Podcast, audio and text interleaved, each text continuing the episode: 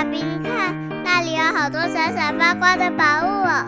真的耶，宝贝，那就是传说中的十灾故事同心阁。我们赶快去一探究竟吧！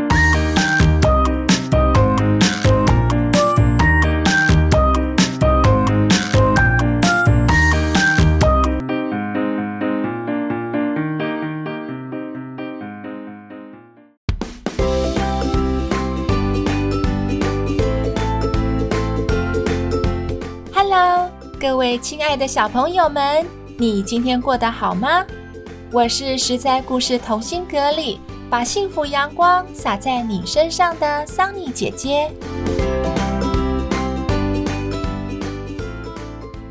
上次我们讲了曾经轰动全球的诺贝尔和平奖得主，一位一生努力让自己成为穷人，好去服务穷人的德蕾莎修女。他曾经说：“人们必须亲身经历贫穷，才知道贫穷是什么，才会真正的去关怀贫穷。”德蕾莎修女用她的爱心与影响力组成团队，去照顾穷人、病人，收留被虐待以及被遗弃的人们，帮他们分担痛苦，给予他们温暖与尊严。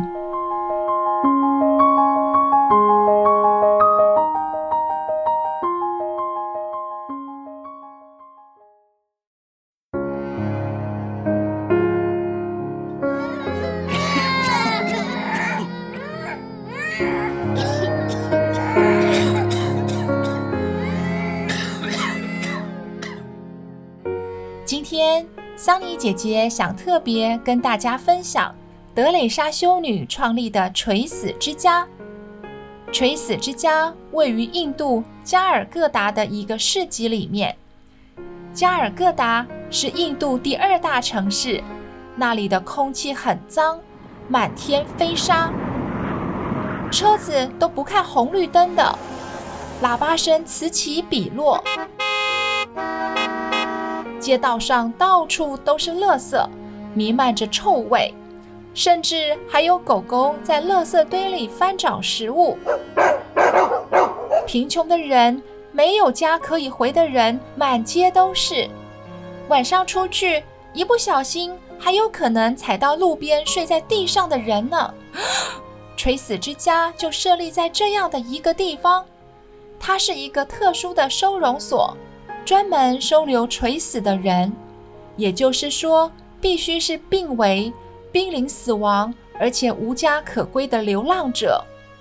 可是，为什么德蕾莎修女要创立这样的一个地方呢？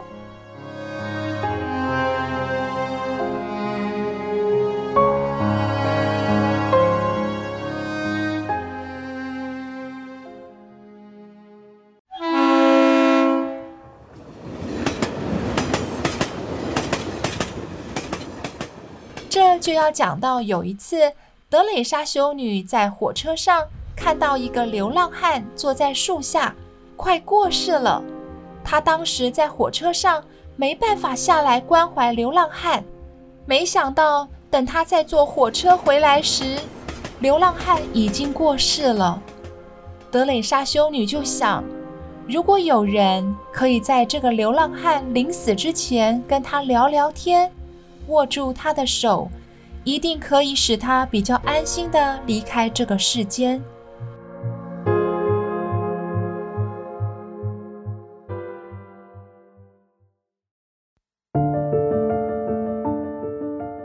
还有一次，德蕾莎修女在街上发现一位老妇人，她的身体被老鼠和虫啃噬，到处都是伤口，令人不忍心看。德蕾莎修女就带着老妇人跑了好几家医院，都吃了闭门羹。好不容易有一家医院肯接受老妇人，但老妇人在几小时内就去世了。德蕾莎修女因此创立了垂死之家，在垂死之家，病人都有人照顾，即便最后离开人世，在去世以前，至少可以感受到人间的温暖。这个地方就像家一样，让每个生命都获得尊重及平等的对待。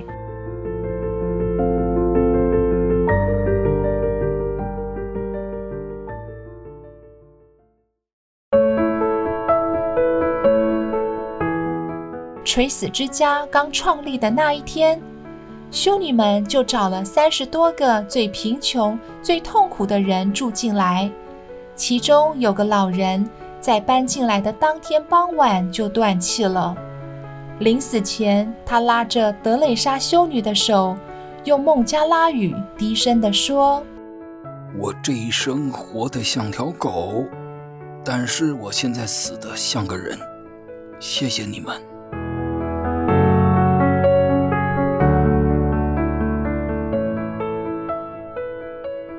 一般我们要照顾一个感冒发烧的人都不容易了，照顾行走有困难的老爷爷老奶奶更是吃力，何况是照顾快要过世的人呢？小朋友可以想想，在垂死之家的工作人员有哪些工作要做？列出来会发现真的是很不简单，身体跟心灵都要很强大才行。在里面工作的人必须不怕苦、不怕脏、不怕染病，大大小小的事情都要做。比方说，协助病人上厕所，处理他的排泄物，帮他洗澡、换衣服、洗衣服，喂他吃饭、洗碗、送药、收垃圾、倒垃圾，甚至是抬遗体。很多小朋友是不是啊？觉得好恶心哦，看都不想看，碰都不敢碰。可是这些修女、修士以及义工，他们却是亲力亲为，想办法让这些生病快要过世的人感到舒适。我们是不是要对他们致上十二万分的敬意呢？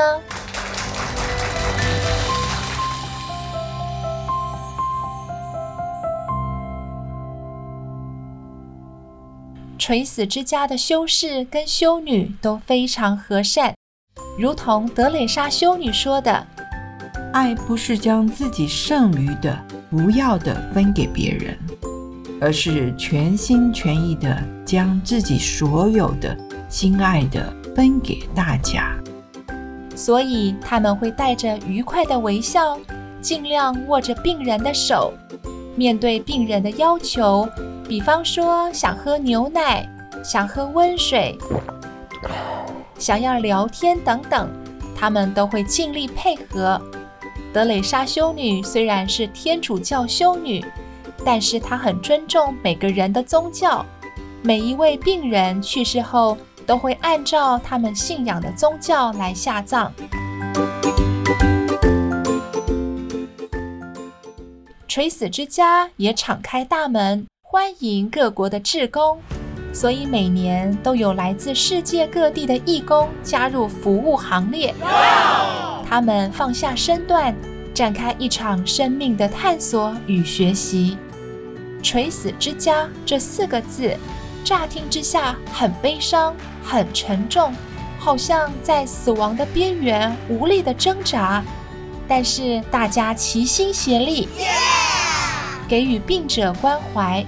垂死之家就变成了爱与尊重生命的代名词了。I love you。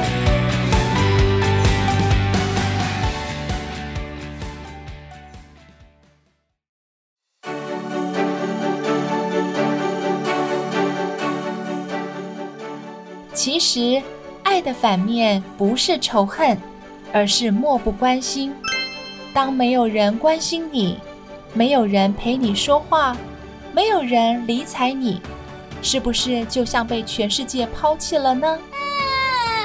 桑尼姐姐希望透过德蕾莎修女的故事，小朋友都能看看别人，想想自己，找到自己的爱心，把它送给需要的人呢。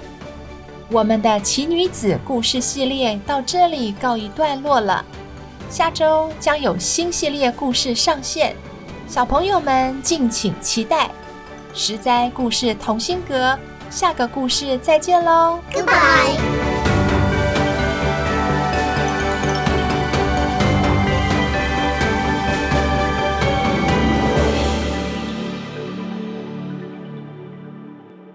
以上由实在实在网络教育学院制作播出。